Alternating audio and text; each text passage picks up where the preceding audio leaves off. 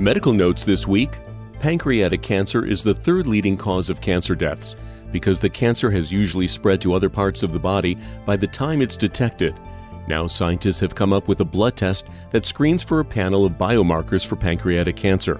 In a trial on 47 patients published in the journal Clinical Cancer Research, the test was 92% accurate in detecting the most common form of pancreatic cancer. Doctors say the test still needs validation in a larger trial. Heart disease is the leading killer in the United States in both men and women, but a new study in the journal Acta Biomaterialia shows that heart valve blockages in men and women may be caused by completely different factors.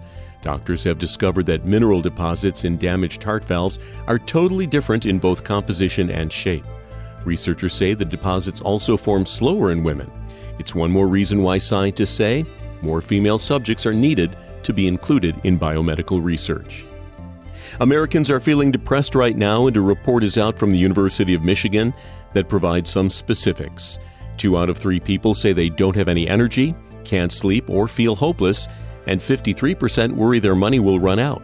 We're coping with stress in a variety of ways.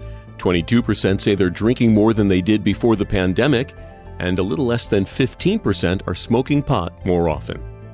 And finally, with doctors and nurses having to wear personal protective gear to step into the intensive care unit, they can't go back and forth like they used to, and that can create communication problems.